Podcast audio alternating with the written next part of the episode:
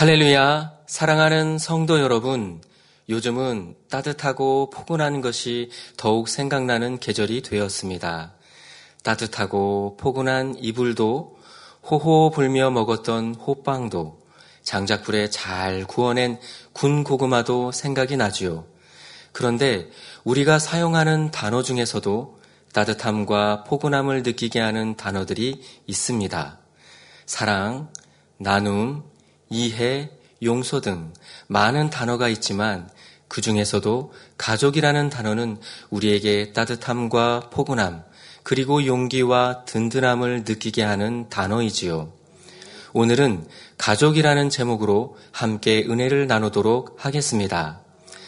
가족의 사전적 의미는 주로 부부를 중심으로 한 친족 관계에 있는 사람들의 집단 또는 그 구성원, 혼인, 혈연, 입양 등으로 이루어진다고 정의합니다.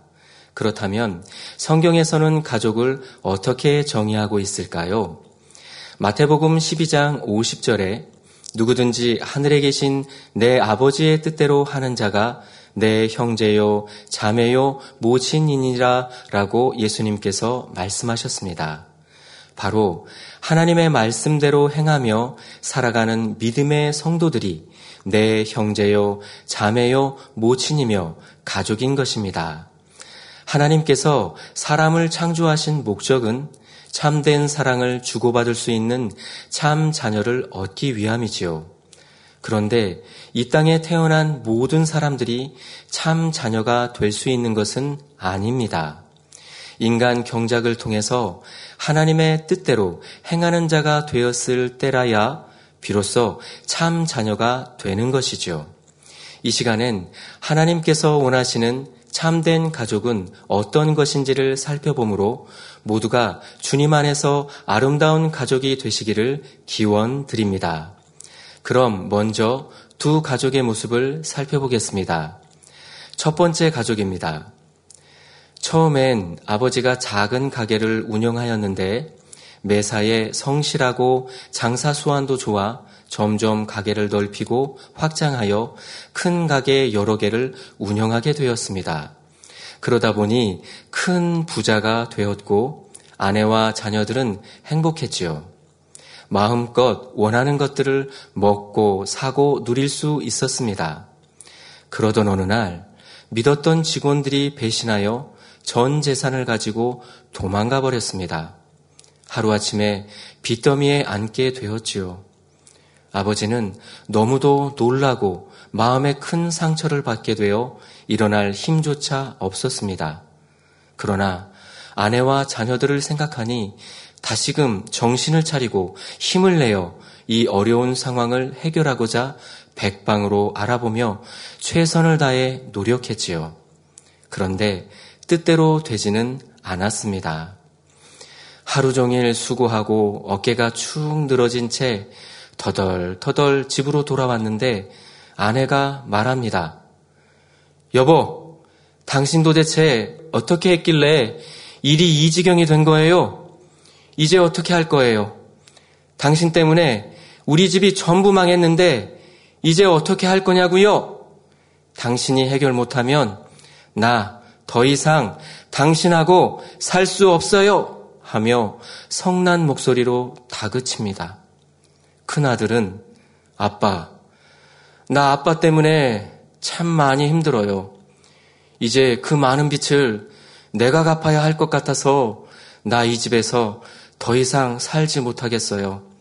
저 독립하겠습니다. 앞으로 저한테 연락하지 마세요. 하며 집을 나갔지요.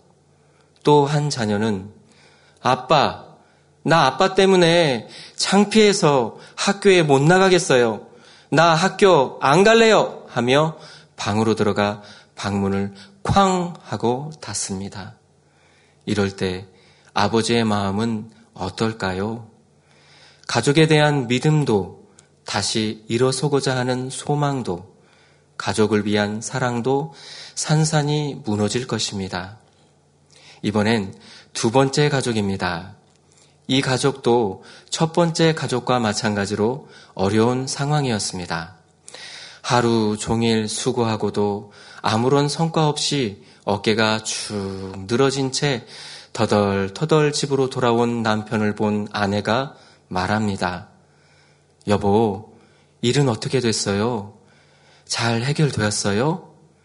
그러자 남편은 푹 숙인 고개를 들지 못합니다. 가족들에게 너무 미안하기 때문이죠. 아내는 남편의 축 늘어진 팔을 잡으며 여보, 오늘도 수고했어요. 어서 들어오세요. 식사는 하셨어요? 내가 맛있게 밥을 차려드릴 테니까 어서 옷 갈아입고 씻으세요. 그러자 안에 있던 자녀들이 나와서 아버지를 반기며 말합니다. 아버지, 오늘도 수고 많으셨지요? 제가 열심히 아르바이트를 해서 돈을 좀 모았어요. 큰 돈은 아니지만 아버지께서 필요한 곳에 써주세요. 그리고 저도 이제부터는 우리 가족을 위해 더 열심히 일해서 빚을 빨리 갚을 수 있도록 노력할게요. 아버지, 저도 있으니까 힘내세요. 그러자 옆에 있던 막내도 말합니다. 아빠, 저도 지금까지 모은 저금통을 열었어요. 돈이 이만큼이나 있어요. 이 돈 아빠가 다 쓰세요. 라고 하며 7만 5천 원을 아빠의 손에 꼭 쥐어드립니다. 그리고 이어서 말합니다.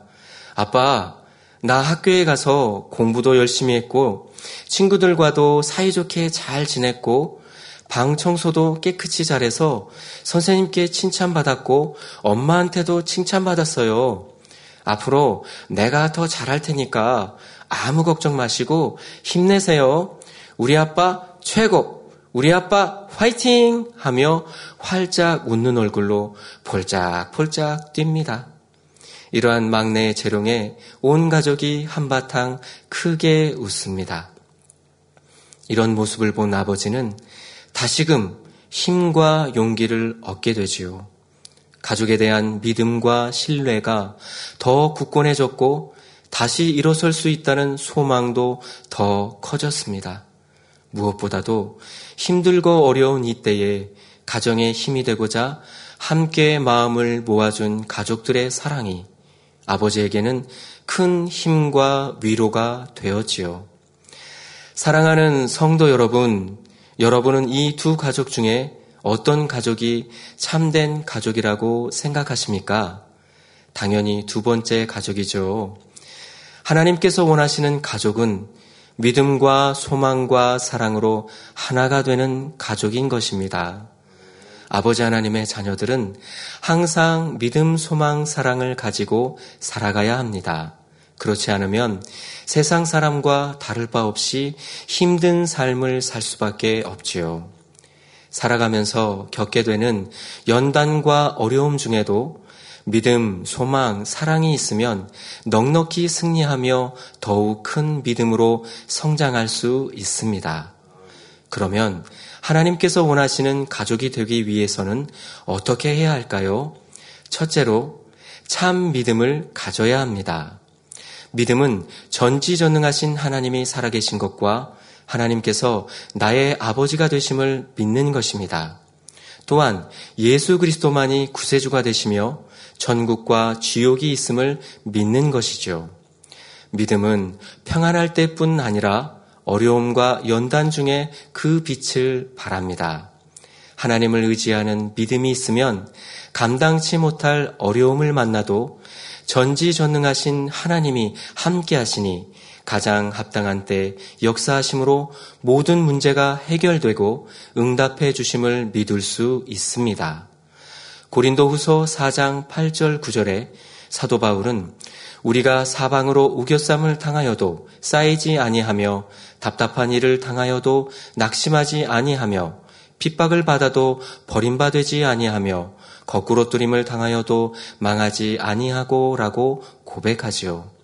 그는 주님을 위해 충성하다가 많은 핍박과 모함을 받았으나 믿음이 있으므로 낙심하지 않았으며 오히려 주님을 위해 일하다가 당하는 고난을 영광으로 여겼습니다. 이것이 참 믿음이지요. 현실의 어려움을 보는 것이 아니라 나를 위해 기도하고 응원하실 주님과 그것을 허락하신 하나님의 뜻을 생각하니 기쁨으로 승리할 수 있는 것입니다. 우리가 하나님을 온전히 의지하려면 죄의 담이 없어야 합니다. 그럴 때 담대한 믿음으로 나아갈 수 있고 시험을 통해 내게 바라시는 하나님의 뜻을 찾을 수 있지요. 예를 들어 주변 사람을 통해 애매한 말을 듣고 미움을 받을 때 그저 슬퍼하고 힘들어 한다면 이는 참 믿음이 있다고 할 수 없습니다. 참 믿음이 있다면 우선 내가 상대에게 잘못한 것이 있는지를 돌아보고 잘못이 없다면 기뻐하며 하나님의 뜻을 구하며 기도할 것입니다. 그럴 때 성령님께서 깨닫게 해 주시지요. 이 일로 인해 나의 마음을 더 넓혀주시고 큰 사랑을 이루게 하시는구나. 믿음의 선진들은 이와 비교할 수 없는 모함을 당해도 기뻐하셨는데 나는 어떠한가라고 떠올려 주시니 기뻐하고 감사할 수 있으며 하나님의 뜻을 깨달아 행하는 만큼 연단이 축복으로 바뀌는 것입니다. 이처럼 연단을 통해 나를 온전케 하실 하나님을 믿어드리며 자신의 부족한 것을 채우고 선과 사랑으로 하나님을 기쁘시게 해드리는 복된 성도님들이 다 되시기를 바랍니다. 야고보서 1장 2절에서 4절에 내 형제들아 너희가 여러 가지 시험을 만나거든 온전히 기쁘게 여기라. 이는 너희 믿음의 시련이 인내를 만들어 내는 줄 너희가 알미라. 인내를 온전히 이루라. 이는 너희로 온전하고 구비하여 조금도 부족함이 없게 하려 함이라 말씀하십니다. 연단을 통해 하나님께서 내게 원하시는 것이 무엇인지 그 뜻을 찾아 아름다운 열매로 나올 때 이것이 참 믿음인 것이며 더 큰 믿음으로 성장할 수 있는 기회가 되지요. 또 빌립보서 4장 6절 7절에 아무것도 염려하지 말고 오직 모든 일에 기도와 간구로 너희 구할 것을 감사함으로 하나님께 아뢰라. 그리하면 모든 지각에 뛰어난 하나님의 평강이 그리스도 예수 안에서 너희 마음과 생각을 지키시리라 말씀합니다. 이 말씀대로 행하는 것이 시험을 신속히 통과하는 길이고 어, 어 려움을 믿음으로 승리하는 방법이며 믿음 있는 사람의 행함인 것입니다. 하지만 참 믿음도 없고 불같이 기도하지도 않는 사람은 어려운 현실을 보며 불평하고 슬퍼하고 힘들어합니다. 그러다가 하나님을 원망하기도 하지요. 이는 연단을 더욱 길어지게 하며 하나님의 도우심을 받을 수 없게 하는 모습입니다. 그러니 믿음으로 해결하는 것이 아니라 사람의 방법대로 문제를 풀어가지요. 내가 처한 환경과 상대를 탓하며 미워하고 싸우고 다투기도 합니다. 그러면 원수마귀 사단이 더욱 방해하니 문제가 더 어려워질 뿐입니다. 참 믿음이 있는 사람은 시험과 연단 앞에서도 항상 기뻐하라, 쉬지 말고 기도하라, 범사에 감사하라 말씀하신 대로 행하지요. 나아가 어떤 핍박이나 어려운 상황 속에도 선과 진리만 쫓아 행합니다. 애매히 어려움과 공격을 당한다 해도 하나님을 의지하여 오직 선과 사랑으로 낮아지고 희생하지요. 그럴 때 하나님께서 내 편이 되어 주시니 문제도 신속히 해결되며 더 큰 축복으로 갚아 주십니다. 그러므로 베드로전서 2장 19절 20절에 애매히 고난을 받아도 하나님을 생각함으로 슬픔을 참으면 이는 아름다우나 죄가 있어 매를 맞고 참으면 무슨 칭찬이 있으리요 오직 선을 행함으로 고난을 받고 참으면 이는 하나님 앞에 아름다운이라 말씀하시는 것입니다. 이는 다윗을 통해 잘 알 수 있습니다. 다윗은 자신을 시기하며 괴롭히는 사울 왕을 죽일 수 있는 기회가 주어졌어도 오직 선만 쫓았습니다. 사무엘상 24장을 보면 사우랑이 다윗을 죽이려고 3천 명의 군사를 데리고 가는 장면이 나옵니다. 그런데 도리어 다윗이 사울왕을 죽일 수 있는 기회를 얻게 되지요. 이때 다윗을 따르는 사람들이 사울왕을 죽이자고 합니다. 사무엘상 24장 4절에 여호와께서 당신에게 이르시기를 내가 원수를 내 손에 붙이리니 내 소견에 선한 대로 그에게 행하라 하시더니 이것이 그날이니이다라고 했지요. 하나님의 말씀까지 인용하여 사울왕을 죽일 수 있는 조로의 기회라 말하고 있습니다. 하지만 다윗의 소견은 무엇이었습니까? 바로 끝까지 선대하는 것이었습니다. 다윗은 사울왕을 해치지 않고 그저 왕의 옷자락만 가만히 자를 뿐이었지요. 이러한 사실을 알게 된 사울왕은 감동을 받게 됩니다. 그러나 변화될 것 같았던 사울왕은 또다시 다윗을 죽이려고 쫓아옵니다. 하지만 하나님은 오직 선을 행하고 하나님만을 의지한 다윗의 편이셨습니다. 결국 이 연단을 통해 다윗을 큰 그릇으로 만들어 주셨고 사우랑을 대신하여 역사의 길이 남을 이스라엘의 위대한 왕이 되게 하셨던 것입니다. 이처럼 연단과 어려움이 올 때 선한 사람은 힘없이 괴로움만 당하고 죽임을 당할 것 같지만 결코 그렇지 않습니다. 살아계신 하나님께서 그의 편이 되시니 결국은 크게 영광을 돌리고 승리하는 것입니다. 하나님께서 원하시는 참된 가족이 되기 위해서는 둘째로 한 소망이 있어야 합니다. 제2차 세계대전 당시 많은 유대인들이 죽음의 수용소로 악명 높았던 아우스비츠 수용소에 끌려갔습니다. 그 중에 빅터 프랭클이라는 유대인이 있었지요. 그가 수용소에 끌려온 그날 1300여 명이 불꽃 속에서 연기로 사라지는 것을 생생히 보았다고 합니다. 그는 수용소에서 부모님과 아내, 자녀, 그리고 친구와 친척들을 모두 잃었고 평생 연구하던 목숨 같은 연구 자료도 나치에게 모두 빼앗겼다고 하지요. 차라리 죽는 것이 낫겠구나 하는 마음이었다고 합니다. 그러나 그는 살아야겠다는 굳은 의지를 가지고 살 수 있다는 소망을 가졌다고 합니다. 그가 처한 상황은 온몸에 털이 다 깎인 상태였고 매일 구더기와 오물이 가득한 더러운 곳에서 잠을 자야 했으며 매우 적은 음식을 먹으며 맨발로 고된 노동을 해야만 했다고 합니다.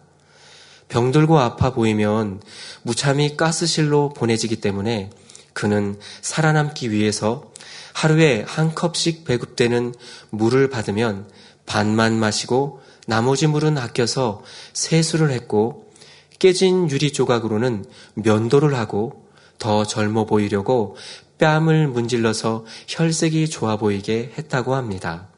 그래야 건강하게 보여 나치에게 죽임을 당하지 않기 때문이지요. 무엇보다도 그는 이 지옥 같은 곳에서 결코 낙담하지 않았고 절망적인 말을 입에 담지 않았다고 합니다. 그런데 수용소라는 똑같은 환경 속에서도 사람들의 모습은 참으로 다양, 다양했다고 합니다. 대부분은 소망 없이 마지못해 살아갔고 어떤 이들은 타인을 짓밟고 이용하는 사람도 있었다고 합니다. 그래서 많은 사람들이 죽어갔지요. 하지만 빅터 프랭클은 최선을 다해 하루하루의 삶을 성실히 살았고 그 결과 살아남을 의미와 소망이 더 커져갔다고 하지요. 결국 그는 죽음의 수용소라 불리는 아우스비츠 수용소에서 살아남을 수 있었다고 합니다. 그가 처한 상황은 최악의 환경이었습니다. 그러나 그는 결코 낙담하지 않았고 절망적인 말을 하지 않았다는 것에 저는 큰 감동을 받았습니다. 그는 하루하루의 삶을 최선을 다해 성실히 살았고 살아야겠다는 굳은 의지와 소망을 굳게 잡았습니다. 결국 그는 살아남았고 자유를 얻게 되었지요. 사랑하는 성도 여러분, 이처럼 소망은 삶의 가치를 주며 생명을 얻게 한다는 것입니다.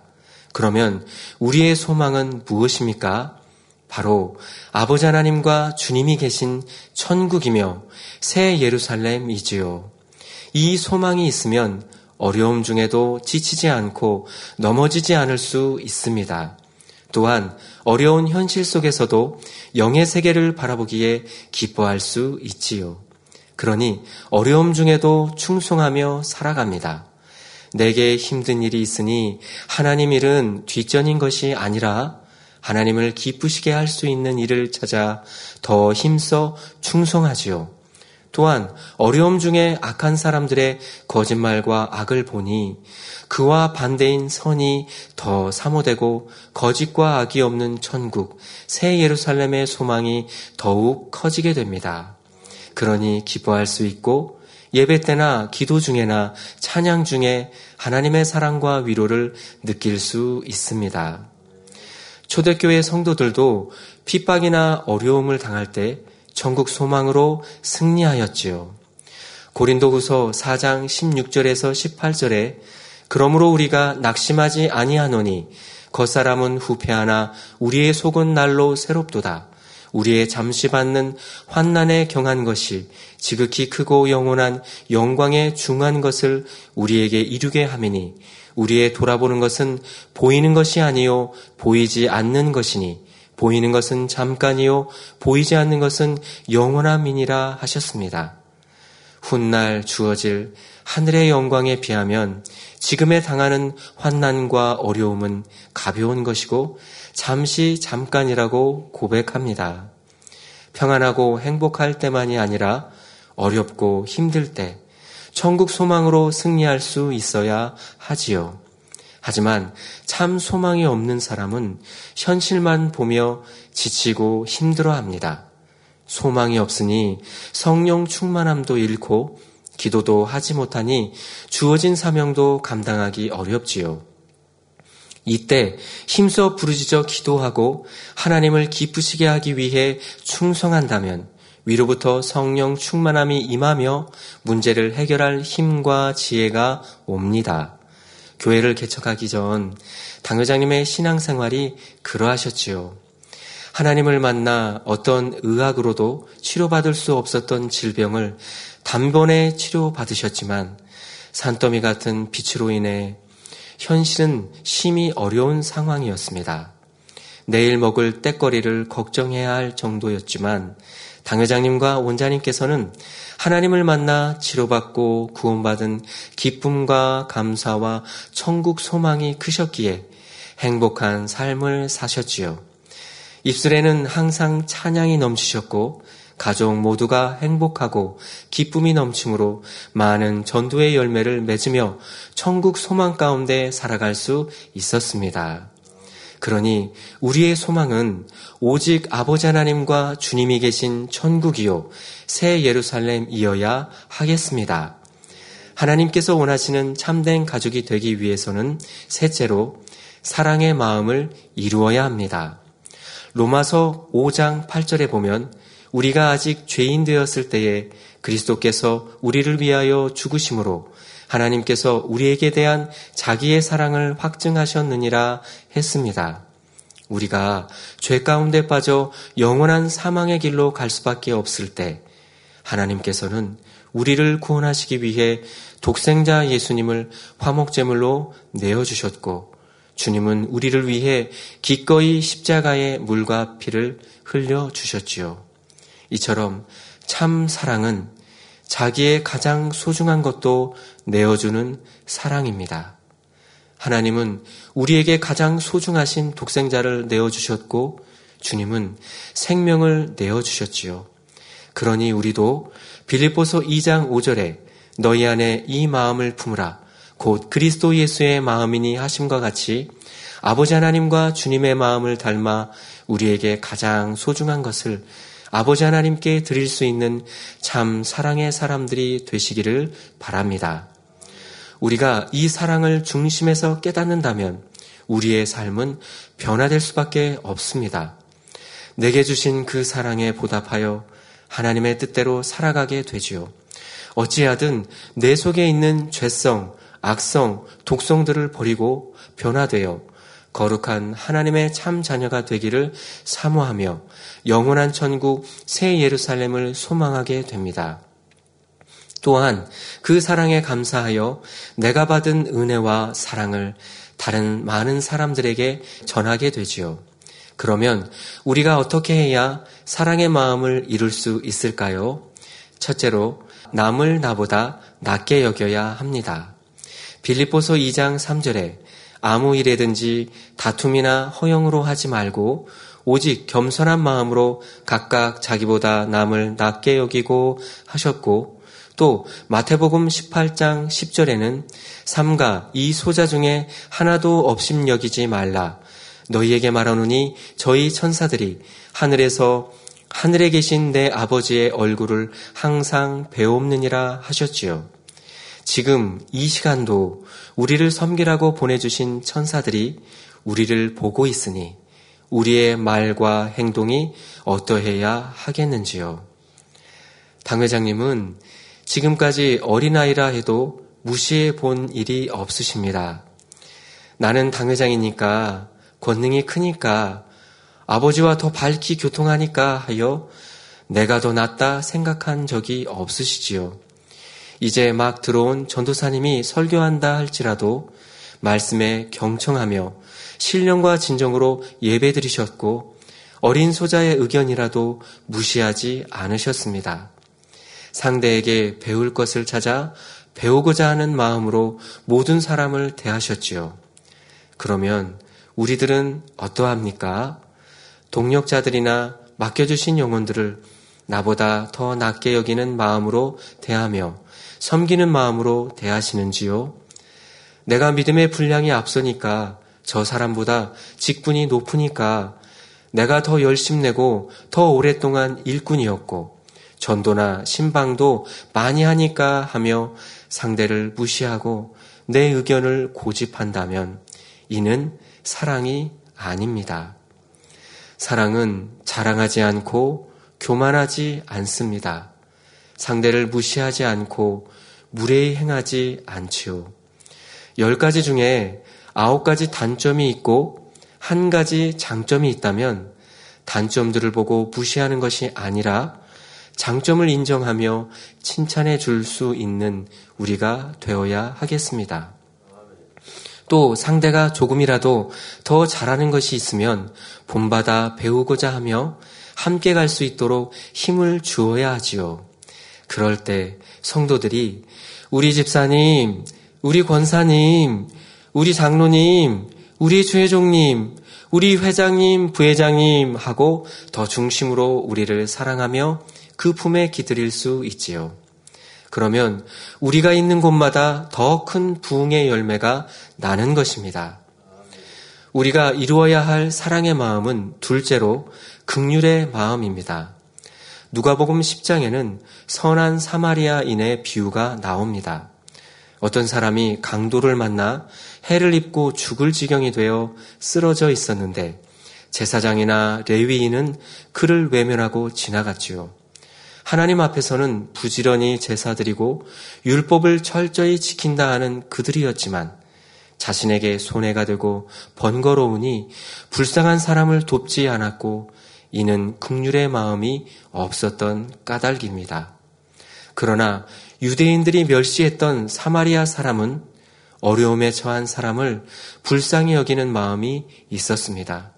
가까이 가서 기름과 포도주를 그 상처에 붓고 싸매고 자기 짐승에 태워 주막으로 데리고 가서 돌보아 주고 치료비까지 지불했지요. 이것이 주님께서 원하시는 극률의 사랑입니다. 사랑이 있으면 연약하고 힘든 영혼을 불쌍히 여기게 되지요. 어려움에 처한 영혼을 보면 도와주게 됩니다. 겨우 그까진 일로 힘들다고 하세요? 나는 그보다 더 힘든 일도 겪어봤어요. 하고 자기 입장에서 말하는 것이 아니라 연단받는 상대의 믿음에 맞추어 이해하고 공감해 주지요. 예수님께서는 육을 입고 이 땅에 오셨기에 히브리서 4장 15절에 기록한 대로 우리의 연약함을 채울하셨다 했지요. 곧 우리의 형편과 처지를 이해하시며 우리 입장에서 불쌍히 여기셨다는 것입니다. 그래서 눈먼 사람, 귀먼 사람, 다리 저는 사람들을 보시면 안타까운 사랑의 마음으로 고쳐주셨습니다.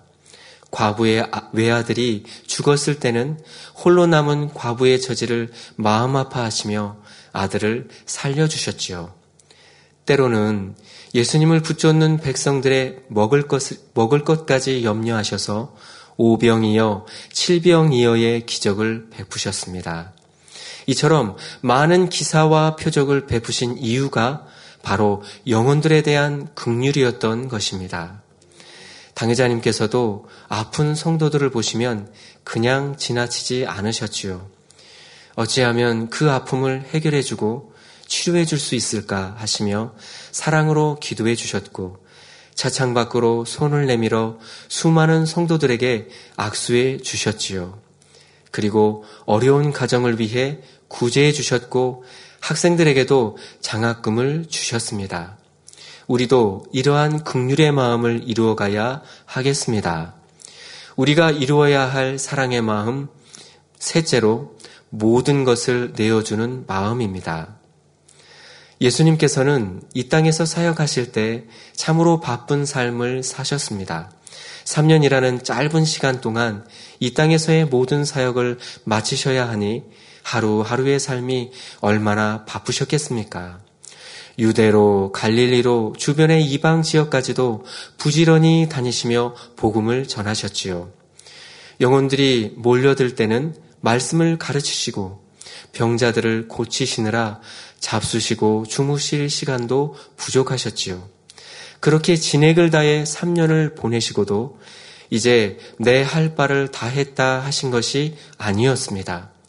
끝내는 십자가에 달려 생명까지 내어주셨고 물과 피를 다 쏟아 주셨지요. 마지막 순간까지 모든 것을 다 내어주신 것입니다. 지금도 주님은 쉬지 않으십니다. 아무것도 드시지 않고 인생들을 위해 중보 기도를 하시며 또 우리를 위해 각 사람의 처소를 예비하고 계시지요. 이렇게 모든 것을 주시고 또 내어주시는 것이 우리 주님의 사랑의 마음입니다. 우리에게도 이 사랑의 마음을 이루기 원하시는 것이죠. 사랑한다면 상대를 위해 희생할 수 있습니다. 시간도, 물질도, 명예도, 영광도 모든 것을 내어줄 수 있지요. 데살로니가전서 2장 8절에 우리가 이같이 너희를 사모하여 하나님의 복음으로만 아니라 우리 목숨까지 너희에게 주기를 즐겨함은 너희가 우리의 사랑하는 자 되민이라 하신 대로 목숨까지 내어줄 수 있습니다. 당회자님께서도 이런 마음이십니다. 무수한 금식과 철야로 영적인 말씀을 풀어받으셨고 크신 권능을 받아 하나님의 살아계심을 값없이 전해주셨지요. 그러나 이렇게 복음을 전했으니 또 기사와 표적을 무수히 보였으니 그것으로 내 할 일을 다했다 하지 않으셨습니다. 한 영혼도 잃지 않기 위해 생명 다해 아버지 하나님께 메어 달리셨고 전국으로 인도하시기 위해 지금도 기도하시며 모든 것을 다 내어주고 계시지요. 저는 축복을 참 많이 받았습니다. 왜냐하면 원자님과 함께 할 수 있었기 때문이죠. 예수님의 열두 제자들이 주님과 함께 함으로 주님을 바라볼 수 있었고, 주님의 음성을 들을 수 있었고, 주님이 행하시는 사역들을 친히 체험할 수 있었지요. 이것이 제자들에게는 행복이었으며 큰 축복이었습니다. 저도 원자님과 함께 할 수 있어서 가까이에서 뵐 수 있었고 영혼들에게 전해주시는 사랑의 말씀을 들을 수 있었고 불같은 기도로 어두움을 물리쳐 주시고 영혼들을 깨우시며 성령의 충만함으로 변화시키시는 사역을 직접 체험할 수 있었지요. 아프고 문제가 있는 영혼들이 환자 랜선 기도회를 통해 치료받고 문제가 해결된 모습을 현장에서 보았습니다. 원자님께서 각 지성전마다 다니시며 영혼들을 위해 성령 충만 기도회를 인도해 주고 계시는데요. 저와 일꾼들은 지성전에 일찍 도착하여 성령 충만 기도회를 위해 준비합니다. 그래서 원자님께서 도착하시기 전에 지성전 성도님들의 모습을 보게 되지요. 처음 지성전 기도회를 시작하실 때엔 성도님들의 얼굴이 그리 밝지 못했습니다. 코로나와 여러 가지 상황으로 인해 한동안 신앙생활을 제대로 하지 못했기 때문이지요. 그런데 원자님께서 도착하실 시간이 가까워질수록 성도님들의 모습이 달라지기 시작했습니다.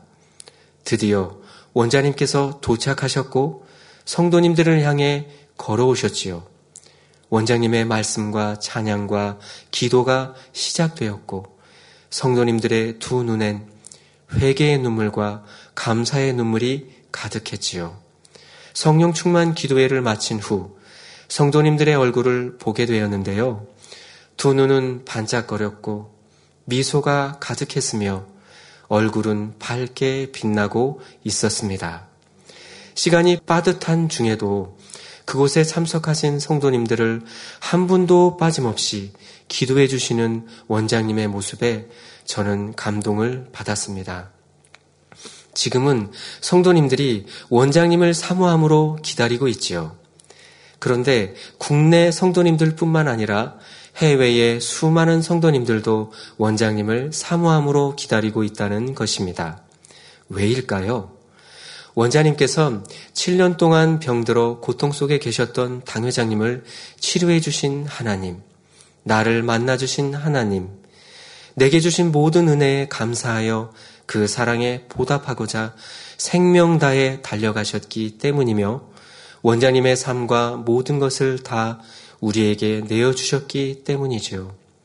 그 사랑으로 치료받았고 응답받고 어둠이 물러가고 기도하는 사람이 되고 축복받아 가니 원장님을 사모하고 기다릴 수밖에 없는 것입니다. 이것이 모든 것을 내어주는 사랑의 마음이지요. 결론입니다. 사랑하는 성도 여러분, 오늘은 가족이라는 제목으로 말씀을 드렸습니다. 주 안에서의 가족은 바로 하나님의 뜻대로 행하며 말씀대로 살아가는 믿음의 성도들이라 말씀드렸습니다. 그리고 하나님께서 원하시는 아름다운 가족은 참 믿음이 있어야 하고 한 소망을 가져야 하며 사랑의 마음을 이루어야 한다 말씀드렸습니다. 서두에 말씀드린 두 가족이 있지요. 여러분은 어떤 가족이 되고 싶으십니까? 우리 모두 어떠한 환경 속에서도 믿음과 소망과 사랑으로 하나 되어 아버지 하나님을 기쁘시게 하는 복된 가족이 다 되시기를 주님의 이름으로 기원 드립니다.